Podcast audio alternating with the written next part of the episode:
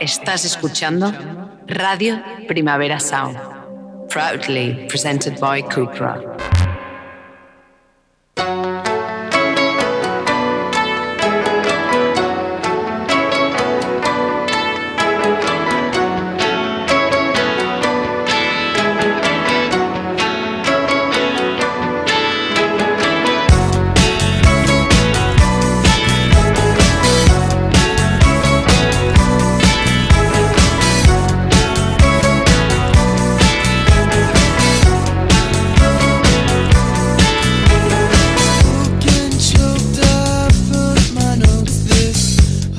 Bienvenidos a la Radio Fórmula Diaria de la Weekly Review de Radio Primavera Sound, como cada jueves en directo y en castellano. Hoy servidor Johan Wald y mis secuaces Rob Román a los controles y David Camilleri recién entrado como los grandes justo cuando está sonando la, la sintonía aquí de Copy. Repasaremos hoy algunos de los momentos destacados del 2021 en lo que a música nacional se refiere. ¿Qué tal, David? ¿Cómo te encuentras? Muy bien, vamos a hacer un show. Vamos a hacer un show, vamos allá, vamos a meternos en el papel con ayuda de nuestros amigos sevillanos, los Derby Motoreta Burrito Cachimba.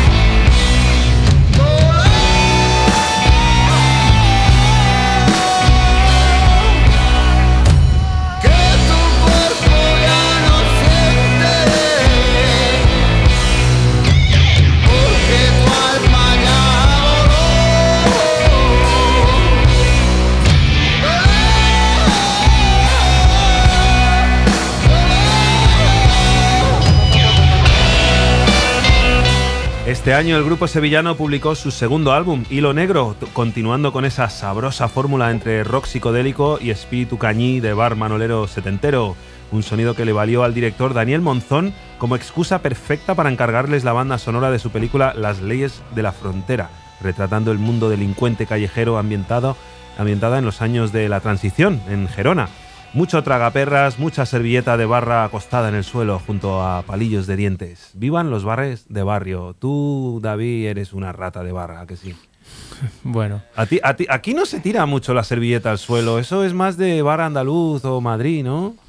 Eh, no sé por qué se tira al suelo, la verdad. Supongo que por dejadez, porque si puedes poner una basura al lado ya no está en el suelo. Normalmente. Pero es, es antihigiénico, es anti todo lo, lo, lo, lógico, ¿no? Dentro de los conocimientos que tenemos. O sea, no sé por qué tenemos que caminar sobre papeles usados.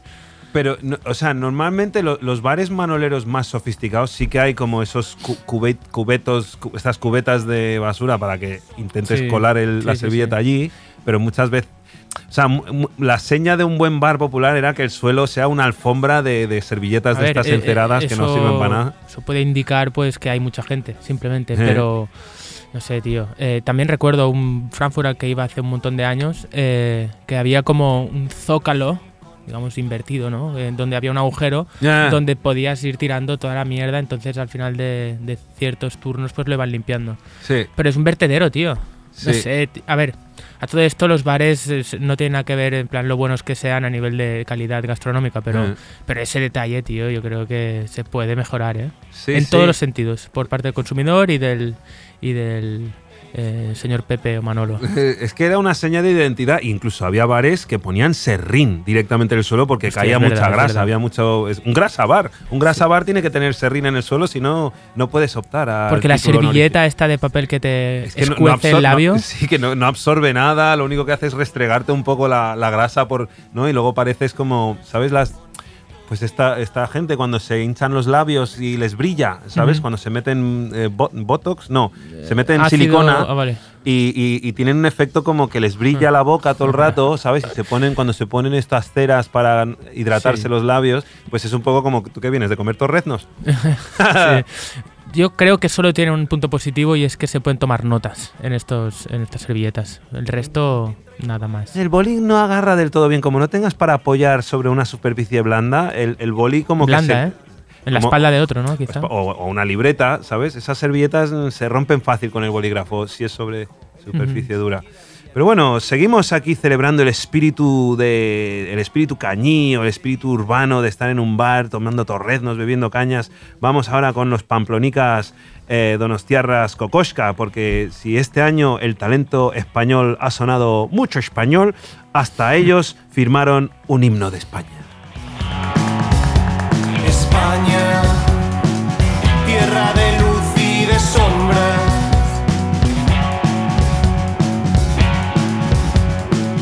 Que estercó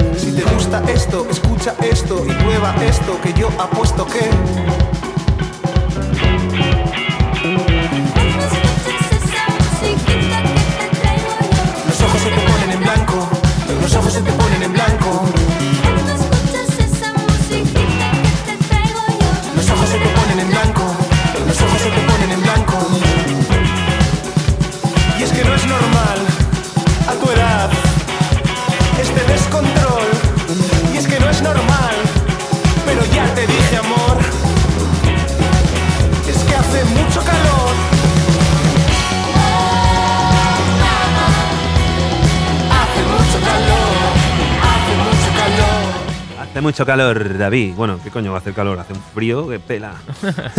bueno, aquí en el estudio no, es que abrimos las ventanas para ventilar, para, para ahu- ahuyentar esos gérmenes del COVID. Que no se van, tío, no se van. Yo siempre estoy como, ya se ha ido el COVID, el COVID no se va a ir. El COVID está aquí para quedarse, pero Sí, ya- sobre todo si viaja por distintos cuerpos y, y- y- y naciones no vacunadas. Sí, sí, shout a, las, a algunas de las bajas que hemos tenido en las oficinas. No sé si nos están oyendo, están en casa ahí eh, en cuarentena. Yo creí que ya eso de tener que encerrarte en cuarentena era cosa del pasado ya, con esto de las vacunas y tal. Pero hoy he estado leyendo que aquí en España, a diferencia de otros países europeos, pues estamos un pelín mejor porque hay mucha más gente vacunada. Sí, Pero la realidad del caso es que esta nueva variante y las nuevas que saldrán no están, o sea, digamos que las vacunas no combaten también eh, estas nuevas variantes. Y gente un poco más mayor, a partir de 60, 70 años, se tiene que vacunar por tercera y cuarta vez y si no lo hacen, pasan por el bujero. Sí, mi novia que trabaja en un- un- una organización sanitaria se ha, se ha puesto la tercera vacuna, Sí, ¿sabes? sí. Y uf, le duele el brazo de, de cojones. Perdón, eh, shout out a mi, mi Bay. Bueno, em, hemos estado hablando, hemos estado viendo a Kokoschka, que lanzaron este año su sexto álbum, ampliando el abanico de sabores, introduciendo elementos como esas irresistibles castañuelas a su fórmula de rock ajetreado, garajero, y metiéndose a la crítica musical del país en el bolsillo, como si fuesen todos un saquito de almendras garrapiñadas. Es un buen tip, ¿eh? Yo creo, tú sobre todo ahora que tienes que ir siempre vigilando tu, tu dieta y tal, llevar siempre un paquete de frutos secos es, te puede salvar la vida o te puede, bueno, de un gran bajón. Los frutos secos en mi caso no porque, porque no llevan azúcares, Mm, pero sí, ah, ¿no? que, sí que son un complemento nutricional cuando quieres merendar o tener un tentempié y no ingerir azúcares. O si vas a hacer senderismo o tal, es... es- Pero sí que tenemos el zumito, los azúcares, eh, la Coca-Cola de turno, Eh. cuando te da un bajón de azúcar básicamente. Sí. Galletas María. Sí, Ah. Este es el pack del diabético eh, de toda la vida. pero en, el caso de los no diabéticos y tal, ¿sabes? Te puede dar un bajón. A veces es como, no, no tengo hambre, no desayunas y vas a coger el tren o un avión o lo que sea. Ese, ese paquetito que te dan en, en, a ver, en eso los sí, aviones. es que te da energía al final. Te da energía. Sobre todo si Cuatro la energía- cacahuetes, ¿eh? si la energía que te falta es concentración o, o- bueno, sí, como Mm. tal es el, fruto seco te lo da. Soy muy fan del fruto seco, tío. sí. Pero ojo, hay algunos que engordan, ¿eh? Y que son malos para el colesterol. Ya. Y ya otros producen migrañas, otros hacen... Hay que saber eh, escoger qué fruto seco te comes en cada momento. El cacahuete no está muy bien visto. ¿En serio? Es mejor la nuez. Ah, Sí, sí, hay que, hay que informarse de todo, ¿eh? Y son joder, los piñones son Carísimos. tío. Así viene el paquetito tan pequeño, qué cosa. Yo, mira, en el mercado donde hay- voy hay dos precios. Están los piñones chinos, que es Sí. verdad que no son tan Y son aromáticos. más pequeñitos, ¿no? Y luego están los que vienen, no sé si de Siria o algo, y es- son esos que usan en la, la repostería siria o, a- o turca o tal, que Mm. re- o tienen un saborazo los piñones, una ensaladita con cua- cuatro piñoncitos o una vinagreta de, de piñones con vinagre de Modena. Es una maravilla. Soy muy fan. Y sobre todo mi favorito, almendras, pero recién tostadas. O sea, tostándolas tú, y Mm. a mí me gusta rehogarlas eh, con, Mm. con aceite para que luego... Cuando les eches sal, se peguen y entonces ahí ah, Mm. almendra con No, trozos no, no, de lo he- sal. no he hecho nunca esta. o sea, tío. de frutos secos. Un plato de jamón Sí. con unas almendras recién, ¿eh? Recién tal y que las dejas enfriar para que vuelvan a estar crujientes. Tío, cena. Y un cena litro de de, agua por, Sí, no. por, por almendra. Sí, porque si no, luego te acuestas por la noche y a mitad de. estás ahí con la- zapo- boca zapo. boca- eh, ¿Cómo es? Eh, ¿Cómo decían los chanantes? Eh, Boca seca, man. con, como la boca con una cesta de gatetes. bueno, vamos siguiendo con la Radio Fórmula con otra banda que también están ahí en esa cresta de ola punk, punky popera, garajera y tal. Estaban en el Weekender. eh, les conocí yo ahí por primera vez y me molaron mucho La Paloma interés. He perdido la esperanza.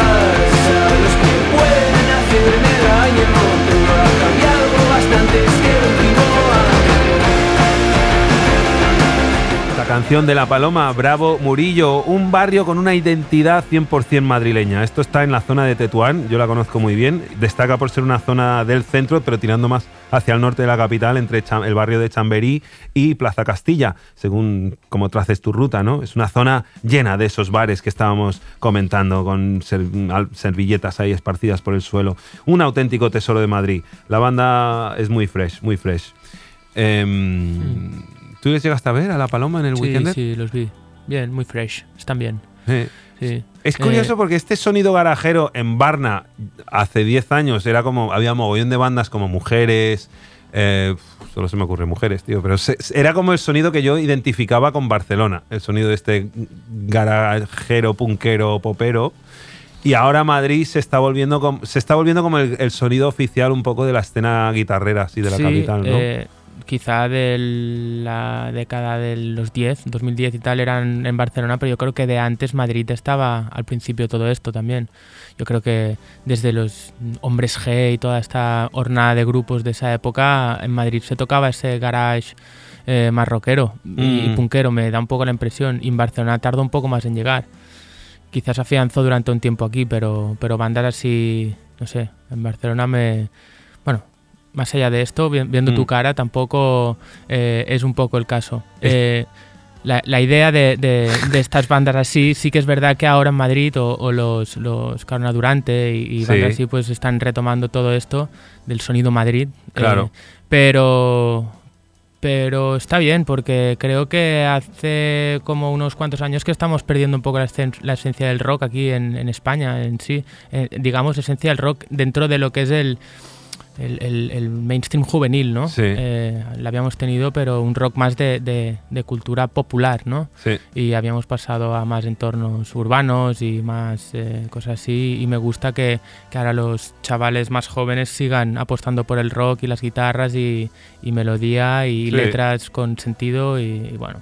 Sí que es verdad que... Un contrapunto como observación, y algo vamos a escuchar más adelante, como observación de, desde que estamos haciendo Radio Primera Sound en los últimos cuatro años, he notado que Barcelona es un punto muy caliente de electrónica y tendencias de pop de vanguardia, de, que, es como difícil de catalogar, hay mucho experimentalismo, gente como Manso, como mm, eh, Museless, no sé, es que, es que no te lo acabas. O sea, si yo me pongo a hacer una lista o una playlist de bandas que han pasado por aquí, que tienen una propuesta que es difícil de encajar y tal, Barcelona realmente se ha posicionado muy fuerte con lo que es electrónica y derivados, pero sigue habiendo, sigue habiendo muchas bandas guitarreras y tal haciendo cosas interesantes. Pero sí que veo que lo que dices tú, ¿no? Eh, en el caso de ese mainstream en lo que es prensa musical especializada, Madrid está haciendo cosas interesantes, pero luego, eh, por mencionarte una banda de aquí que nos gusta mucho, Chaqueta de chándal. Vamos a escucharles un poco.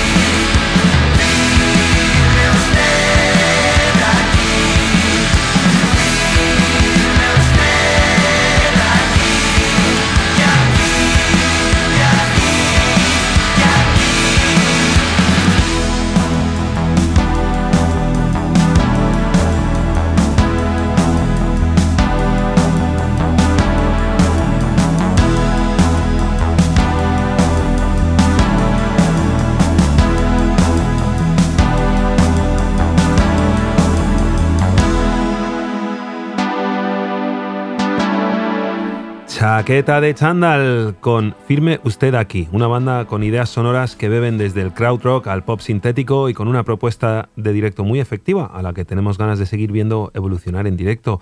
La que lían esto, entre tres es de agradecer. Teclado, guitarra y batería. ¿eh? Los bajos los recrean con sintetizador. Eh, no sé, se, se, las apañan muy bien para, para crear muchos tipos de sonidos.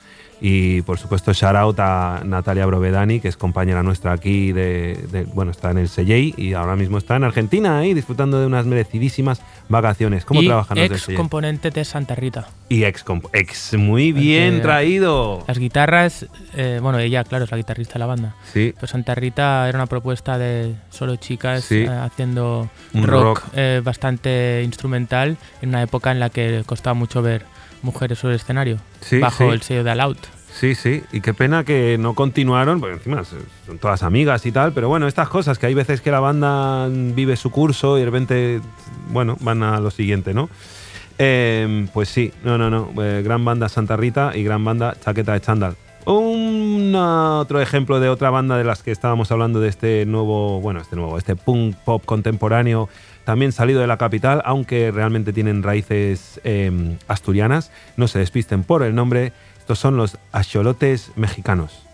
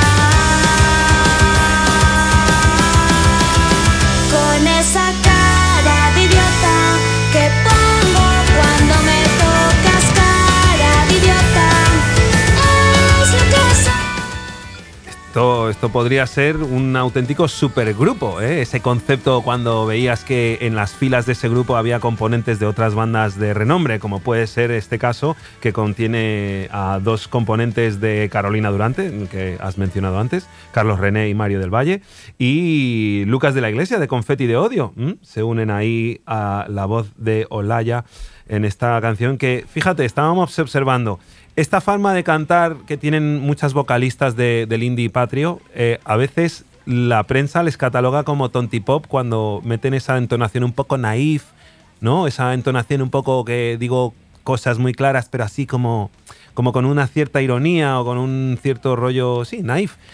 Y qué injusto, ¿no? Cuando canta una chica es como, ah, vale, esto, como las cariño, ah, es tontipop. Pero si fuese un chico cantando, a lo mejor sería, no, esto es punk, punky pop y tal. ¿Por qué somos así? Bueno, yo no lo he Por, dicho. por caspa. Por caspa. Por caspa, amigo. Yo no había escuchado este término y supongo que es porque no leo mucha prensa musical de este país.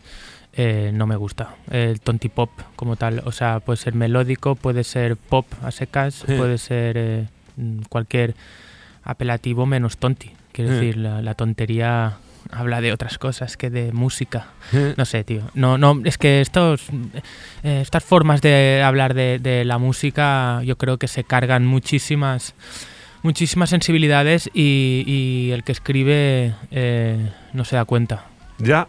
Y luego el que lee, si no forma parte de este entorno, también se lo cree. Claro. Muy influenciable. Te lo dice alguien, yo en mi caso, que, que- que tengo mi banda y me he leído eh, mis propias, eh, o sea, críticas que nos han hecho a nosotros Cada noche antes de eh, acostarte ahí. no, no, eh, te- tengo, tenemos suerte de que la crítica, entre comillas, nos ha, nos ha tratado bien cuando han escrito nosotros, los que Mm. nos han hecho caso. Pero sí que es verdad que, que yo que sé, que, que el crítico que se pone a escribir pues necesita soltar todo su, su, su amplio espectro de palabras y, Mm. y- y hay algunas que obviamente por, por causa humana no están bien escogidas. Y, y es lo que digo, que cada vez que uno abre la boca puede hacer mucho daño a otra persona, ¿no? Y, y tontipop eh, no sé en qué momento no pasa tu filtro de respeto. Claro, era, es, es despectivo, pero en, a finales de los 90 o mediados de los 90, que era cuando florecieron muchos de estos grupos a los que les encasillaron como grupos de tontipop, que todos compartían una... Pues eso, tenían letras muy ácidas, muy irónicas, pero siempre con ese con mucho sarcasmo, entonces se me, pues no sé, era como, ay, qué tonti, ¿no? Que, que. Eh, se- bueno, se convirtió en una cosa que también, por otro lado, yo le tengo aprecio porque es un sonido muy de aquí. No, no he oído tonti pop de otros países. No es lo mismo. ¿Ves? Cuando oyes eh, pop francés que también tiene ese toque un pelín infantil en las canciones y tal, lo llaman pop naif. Oh. Pero aquí, sí, aquí entre.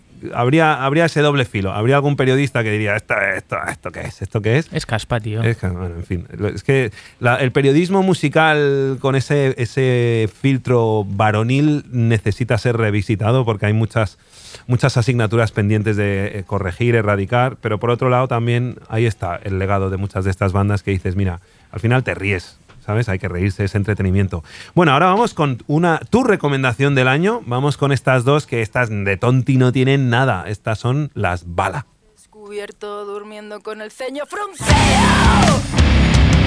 y no he podido confesarte cómo me atormentan sueños que el tiempo pase sin poder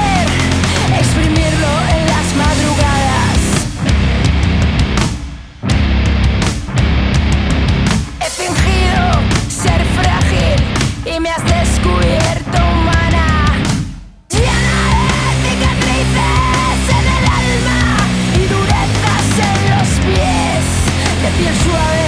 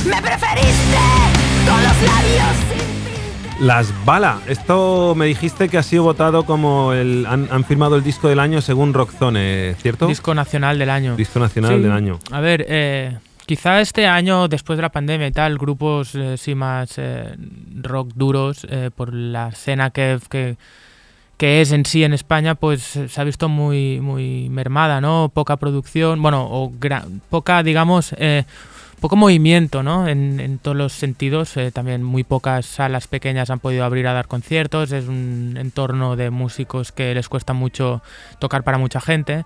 Pero bueno, eh, no deja de ser eh, una realidad, ¿no? Que existen estas bandas y, y Bala, en este caso, es un dueto de dos chicas que... que Anx y V. O sí, eh, tengo entendido que son también eh, del País Vasco. Eh, bueno, siguiendo estéticas así más porroqueras y, y- y muy típicas también del País Vasco, lo han petado. Este disco está muy chulo, lo, lo podéis, lo le podéis echar una escucha en esos momentos en los que estáis quizá un poco saturados del momento actual de, de otros estilos musicales, pues pasar un poco a un rock hecho aquí eh, con mucha energía y con letras que también explican muchas cosas de los momentos que vivimos y reivindica- reivindicación y, y, eh, energía y bueno, para mí cosas positivas, eh, no ahora sino de, de- de toda, toda la vida, ¿no?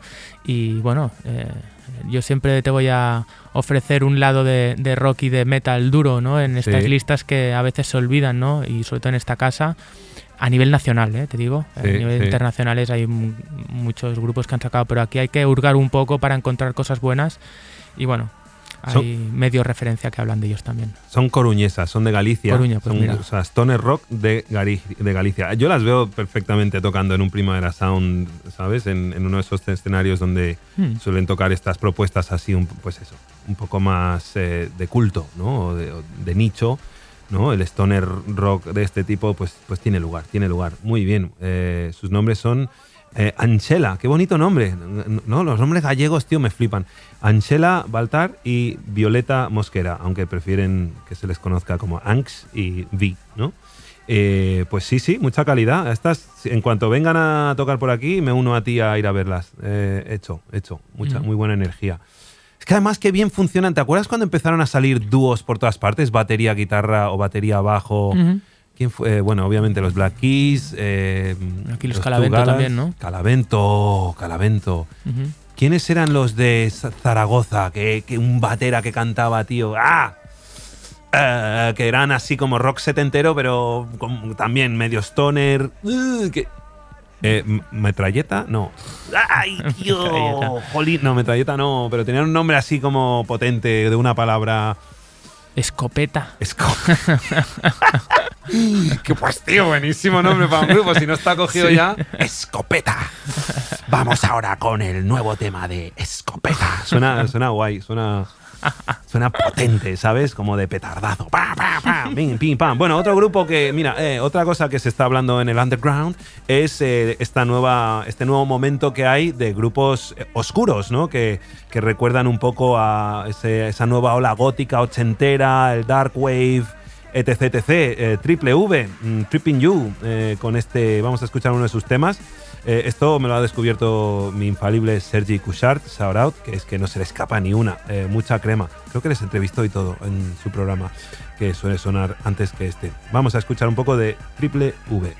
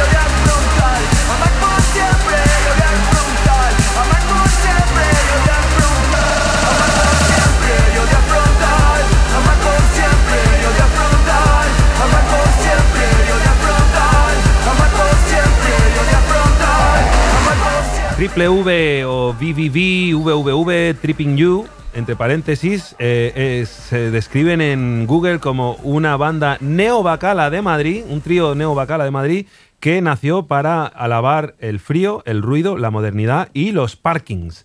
Un fin que encuentra un balance en- generacional entre la, no, entre la oscuridad generacional y el deseo de bailar en el suelo, tirados en el suelo. Muy buena propuesta, muy interesante. Pues eso, lo dicho, la oscuridad vuelve. La oscuridad siempre tiene que volver y sobre todo cuando hay épocas de, de algún tipo de crisis como esta o, o post-pandémica, pues siempre surgen estos, estos posts. Sí, sí, sí. El, el bacaleo, que, El bacaleo. que nos llama a todos después de un- una gran hibernación. Salimos con ganas de, de comernos el mundo y no nada mejor que la música.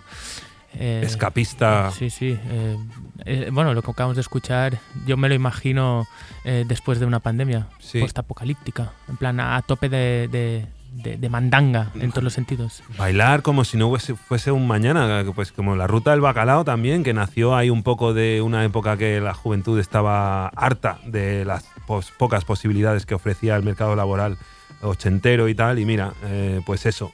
Cuando, cuando te están arrinconando y no hay nada que hacer y no te dejan ni siquiera quedar para tomarte algo en una terraza, pues chico, hay que meterse en un parking ahí. Bueno, a ver, Déjame hacerte una pequeña entrevista muy rápida. Sí. Tú que eres papi ya y que tienes eh, tu edad, eh, a diferencia de la mía, que somos 10 años eh, de yo más joven que tú, estos ritmos, estas músicas, ¿te saturan? ¿Te, la, ¿Te gusta bailarlas? ¿Las rehuyes? ¿Cómo, ¿Cómo vives una música así? Yo, cuando, e- cuando Pues- era joven, no, no, no, yo era más de deep house o cosas más elegantes. El bacalao me parecía demasiado vulgar y tal. Ahora lo aprecio. Ahora lo aprecio y me da como fomo no haber ido a una buena fiesta bacala de, de los 90. Bueno, alguna me comí, alguna, alguna sí fui, pues eso, que acababas ahí, pero no, no conectaba con la peña, tal, había mucha, mucho garrulo y tal, y era como, ay, esto es muy garrulo para mí, y ahora lo garrulo, pues mola. Y dejando de, de- de- de lado eh, estereotipos de, gente que, que la escucha, sino para ti, en plan lo que te genera la música a ti, en tu cuerpo. Mira, el ¿Tienes rollo... energía para esto? Sí, en ¿Y, y cuánto te dura? Decir, No, claro, es... ¿Una es- sesión, un mm, concierto? necesito estar en un sitio pues como con público, en un festival o algo así. Toda esta propuesta del hyperpop, del Ujú. Daniel Harl juntándose con el DJ Pastis, me fascina ahora, conecto. DJ El Blasto tenía un programa en RPS1 en la primera temporada que eran sesiones de este tipo de bacalao escapista mm, pasado por el filtro millennial o genial o como sea. Y, y me escuché un programa y era como, wow, no podía dejar de escucharlo. O sea, y, sobre todo la propuesta oscura siempre me gusta. O sea, el rollo industrial, gótico, mm, cold wave, dark wave, tal, todo eso siempre me ha gustado. Uno de los, mis clubs favoritos en Madrid eh, era el Dark Hole y molaba porque era gótico, entonces había un rato de New Wave ochentero tipo Joy Division, Chameleons, tal, que era lo que me gustaba a mí, poder bailar eso rodeado de gente vestida de negro, estaban los que iban más industriales con ese rollo más de PVC, látex, tal, o los más de abrigo, eh, abrigo negro, tal, le- leyendo libros de Edgar Allan Poe ahí en la pista de baile, bueno, no, no tanto, eso ya es mucha pose, pero bueno. Eh, y es, pero era un club muy especial. Aquí, aquí hay algún garito gótico que aguanta. Tiene que haber. Rob, mándanos, dime, chívamelo. No, no te acuerdas. Gótico, bueno, aquí Mm. se mezclaba todo lo que era mm, marina como tal. El Undead, el Undead, el Undead, ¿no? Es verdad, siempre he oído ¿Dónde hablar está? del Undead. ¿Dónde está? En las Corts. Fíjate. Ah, en las Corts, ¿eh? Bueno, pues pero bueno, todo, todo el rollo gótico, siempre en Marina ha habido muchísimo gótico, pero creo que se ha perdido un poco ella Sí. en Barcelona. Uh, pero hubo un. A ver, hace de tres años o así, estaba yo en Madrid, en el Parque del Oeste, eh, ahí en el parque, hacía un día bonito y habíamos, nos habíamos metido un cocidaco ahí entre pecho y espalda y era como, vamos a un parque a tirarnos un rato, que estoy aquí todo espeso. Y, y se ve que es un punto de encuentro de la juventud gótica. Madrid, la juventud se- gótica se sigue renovando. Y hay como distintos, pues hay los que van con el más, más con el pelo rosa y tal y Más con otakus. más otakus, ¿no? Pero todo ese mundillo y yo flipaba, tío, que no veían, había como montón de chavales todos ahí como de botellón. Ni siquiera estaban de botellón, estaban ahí chilling y no estaban con los móviles, tío. Estaban hablando entre ellos, tío, y me pareció como algo exótico. Digo, tío, mira cuánto teenager y no están ni con el móvil. Hab- Había alguno con un boombox escuchando, pues, Him o yo qué sé, grupos más de rock oscuro, así de estos nórdi- nórdicos, casi más rock pop de este gótico tal. Pero bueno, era como, qué guay, tío. Estáis, estáis interactuando y no estáis ni haciendo selfies, ni estáis mirando el móvil cada uno. Estaban, estaban, tío, no sé, me pareció muy sano y dije, tío, yo espero que mi hija cuando sea teenager sea gótica. No sé por qué. Siempre luego acaban haciendo no todos, ¿eh? pero se acaban metiendo en mundos de diseñar videojuegos o meterse en el mundo de la ilustración o algo, no sé, es un cliché un poco grueso el que acabo de hacer, pero nunca he conocido un chaval gótico que no fuese interesante. Las hijas de Zapatero, tío.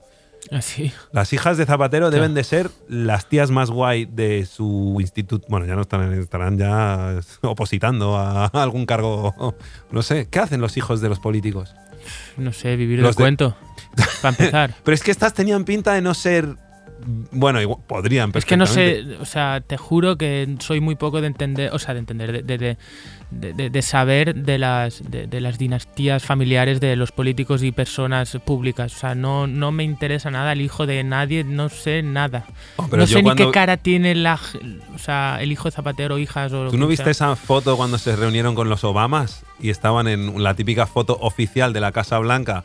Obama, Michelle, Malia y Sasha y, y Zapatero con Sonsoles, su mujer, que es soprano o canta, es corista, en, ¿sabes? Y las dos hijas ultra góticas, o sea, gótica cuando van de, de- de elegantes, en plan vestidas de negro, eh, las dos ahí con, creo que llevaban mucha sombra en los ojos y tal, y yo era como, wow, in love con esta foto familiar. Claro, obviamente España ardió, Twitter ardió, pero ¿esto qué es? Eh, todo el puto... Perdón. Joder, me- ya, me estaba saliendo ahí, pero todo el facherío ahí en plan, eh, bueno, ni siquiera el facherío, la gente en plan, ¿cómo lleva un presidente a unas hijas vestidas así y tal? No sé qué, es como, mira, a mucha honra, tío, que sus hijas sean mm, tengan ese universo ahí y tal. Bueno, en fin. Por casos como este y, mi poco interés, tengo mm, seguramente una úlcera menos, porque yo es que de verdad no entiendo estas cosas de la sociedad. Se- eh, claro, obvia- creo que después que no de me como- importa un carajo, No- tío. no ni la hija de nadie, ni el padre de nadie, ni, ni, ni, ni, ni, quién les limpia, ni, ni, ni lo que ensucian. No me gusta nada, no me interesa. Y es que aparte, eh, yo qué sé, tío, tampoco me interesa lo. O sea, me interesas tú con tu familia y, y bien, y, y la cercanía que podemos tener. Pero es que, yo qué sé, la de un personaje público que. Además, un presidente, expresidente. Es Sí. como, tío, que les den un poco por el culo a todos, tío. Pues me alegro que sean góticos o me alegro que sean fascistas, me alegro de todo, pero que no estén cerca mío, ¿sabes? Me encanta, David, tío. Es que somos polos opuestos. Yo, ves, estoy todo el día fascinado con la farándula y la vida personal de la gente que está en el espejo público. Eh, hablando de un, un suceso en el que, que- que trascendió casi al espejo público, bueno, sido un poco, no sé si lo comentaron en Sálvame, pero vamos a escuchar un poco de Bayuca, que se vio en una situación mm, política eh, curiosa. digamos. Bélica, ¿no? Al menos. Bélica, ¿no? Bueno, escuchemos un poco de uno de los temas destacados del año de Bayuca y ahora comentamos ese episodio.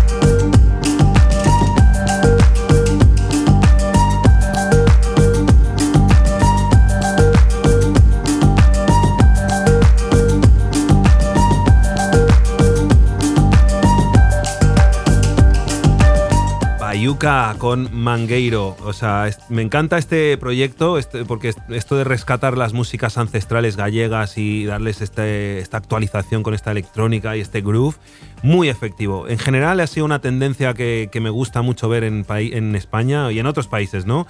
Cuando se cogen los sonidos ancestrales así que dan identidad al terreno y, y a, la y a culturas pasadas y luego se, pues, se rescatan ¿no? y se, se pueden conceptualizar. Es, un buen, es una buena mina para un artista. Eh, lo que comentaba, Bayuca de repente, el, el- el combo, en- en- estaban, estaban en Sudán eh, participando, supongo, en, en alguna especie de intercambio cultural, ahí a través de la embajada española ahí en Sudán, pues de repente se encontraron en medio de un conflicto porque estalló una, un golpe de Estado y, y estaban ellos ahí y afortunadamente pudieron, pudieron ser eh, protegidos, digamos, por la embajada y aunque estuvieron ahí atrapados uh, más de 24 horas o algo así, o no, tengo todos los Unos detalles, cuantos días, ¿eh? Me parece Unos que llevan días. semanas sin sin poder moverse, claro. a su tierra. Pero eh, todo el mundo, oh, tal, Pero hicieron pobrecillo". comunicado rápidamente que estaban a salvo en la embajada, que, que, bueno, que era lógico que estaban en un entorno Que un Muy- golpe de muy- muy Estado complejo. y en Sudán, ¿eh? que no. que, bueno, cualquier golpe de Estado, siempre hay metralletas involucradas y cuando hemos visto películas como Los Gritos del Silencio, creo que es, que trata un poco el conflicto de Camboya, ¿no? Buah, que esa peli es poderosa, tío. La, la vi hace no mucho otra vez y dices. Dios mío, claro, cuando. O tío, ¿qué coño? Lo que ha pasado ahora en Afganistán, tío. Imagínate pues la, estampida que hay ahí, toda la, toda la gente que se queda desamparada y sobre todo si tú eres un- una persona del occidente que tiene, bueno, siempre se piensa que si eres prensa pues vas a librar, si van con el, el- el- la pegatina esa de press, press, no, no, a mí no me dispares, como esto no te garantiza que, que un Tío, jabato... cuando llueven bombas o, o- O cuando llueven o bombas, disparos y eso, tal, ahí no discriminan los no, drones. no. Los drones o lo que sea que caiga del cielo, pero madre mía, qué, qué, qué miedo. Bueno, déjame aconsejar un momento sobre Bayuca, que tenemos en el canal de, de YouTube de Radio Pinora Sound una actuación completa, o bueno, un parte de ella, que grabamos creo que hace un año o así en el Apolo para el Día de la Música o, una, o un, o un evento así eh, particular, ¿no? Eh, y tenemos una sesión grabada en vídeo eh, de Bayuca haciendo su performance y, Sí. y recuperarla si queréis porque obviamente estas cosas no pasan de tiempo eh, y, y es fantástica. Y le veréis también pues performando en directo con instrumentos y, y veis cómo, cómo lo hace todo en riguroso directo. Está, está muy bien, muy bien. Diferentes instrumentos, sí, Sí. de los cuales no soy capaz de, de- de- de mencionar porque diría que son castañuelas, pero probablemente no sean castañuelas y, cosas así como flautas y La flauta historias. esa gallega, ¿cómo se llama Rob? Que tú eres medio gallego. No te la sabes, tío. ¿Te sabes los pedales más, más raros que existen en el mercado negro de. in- ¿Cómo se llama el internet negro ese? El black. Di- La Deep Web. La Deep Web, tío, el, el Rob es un máquina encontrándote cables y conexiones que tienen unos nombres mega raros, pero luego una flauta de su tierra, tío. Hmm. Soplagaitas. Hostia, soplagaitas. Hablando de soplagaitas. Hostia, creo que toca con Agaita, de hecho. Sí, es que además, mira, hablando de esto de eh, artistas eh, electrónicos, ¿no? Que, que están rescatando un poco antes eh, cosas gallegas, eh, cosas ancestrales, eh, pude ver a B Flecha en el sonar, en este Ujú. sonar de invierno que hicieron este año por, por- por la pospandemia. Eh, también sacó a dos gai- gaiteras, gaiteras súper bien integradas en su propuesta, una, una puesta en escena muy preciosa, muy cuidada. No, no, muy fan, muy fan de que, de que estos jóvenes artistas estén rescatando ahí eh, estas cosas que, que a lo mejor antes eh, era dominio de Carlos Núñez y para de contar, ¿no? Eh, em, se nos da tiempo a poner... Ah, mira, hablando de cuando el pop se mezcla con política, mm, Zahara, que estuvo aquí visitando a las compañeros en ta- compañeras en Tardeo para un, un- una entrevista que recomendamos que rescatéis, están en las plataformas. Eh, Zahara se abrió en canal habla- explicando un poco todo, todo, todo lo que inspiró la composición de las canciones de su álbum sacado este año con este título ¿no? tan polémico que es Puta en letras grandes. Eh, eh, vamos a escuchar un poco de Berlín U5.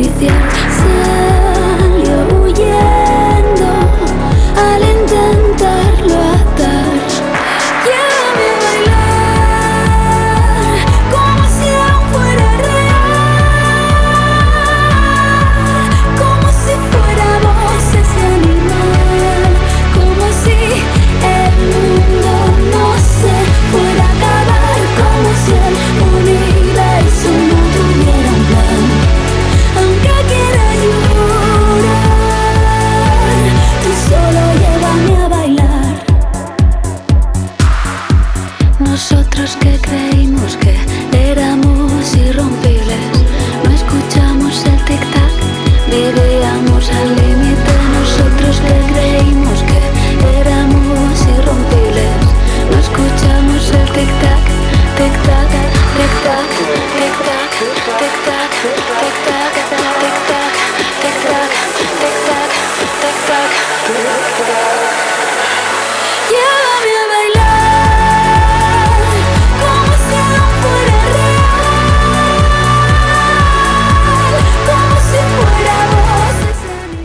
Maravillosa Zahara eh, con Berlín U5 de su disco Puta. Ella pues protagonizó una de estas polemiquillas de Twitter donde un partido de ultraderecha, a la que ni siquiera voy a nombrar, intentó, bueno, censurarla, liderar una campaña de tal, porque obviamente la, la imagen gráfica es muy potente, ella va vestida como una especie de virgen, ¿no? Con la corona de pinchos y con, con una bandera tipo Miss España de estas eh, ataviada al pecho que pone puta en letras grandes, ¿no? Y había una imagen anunciando un concierto que iba a dar en, no sé si era en Valencia o en Toledo, ¿no?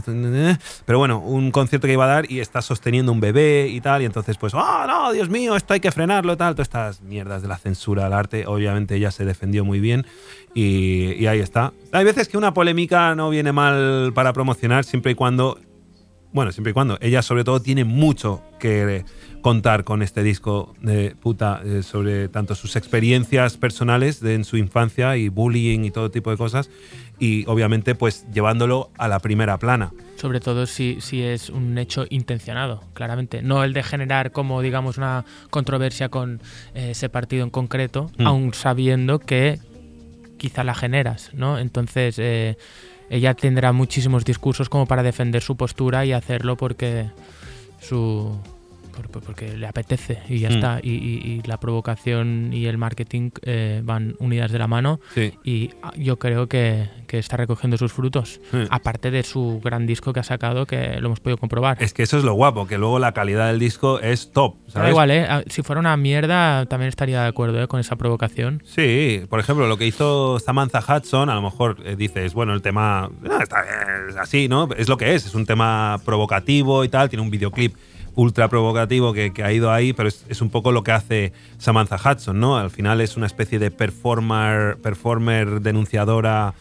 eh, más en la línea de cómo puede ser un, un GG Allen, casi, o Gigi Allen, o, ¿cómo se llama este? Lee Bowery, ¿no? Que es como esa mezcla de performance, cabaret, mm, mm, espectáculo de lo grotesco y tal.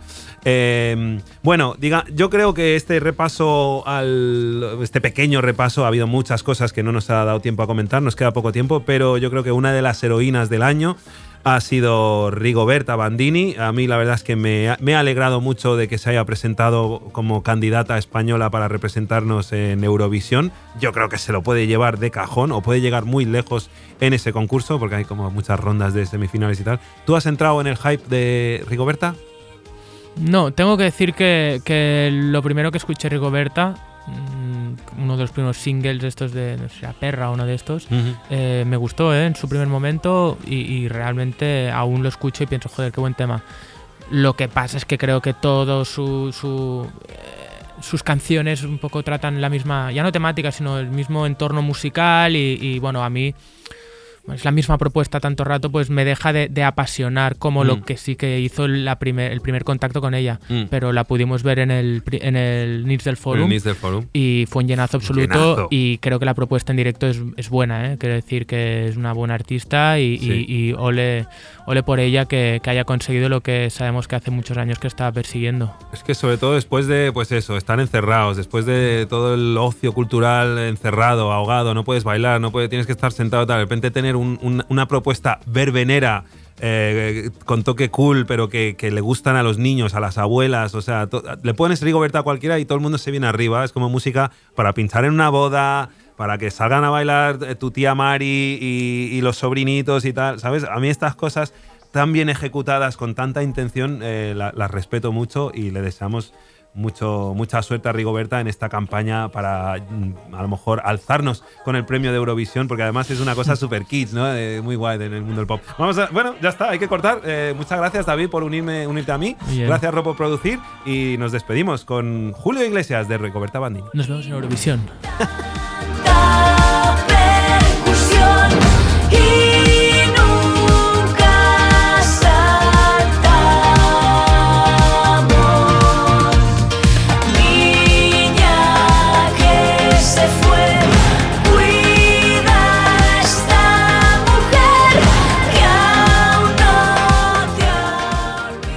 Estás escuchando Radio Primavera Sound. Proudly presented by Cupra.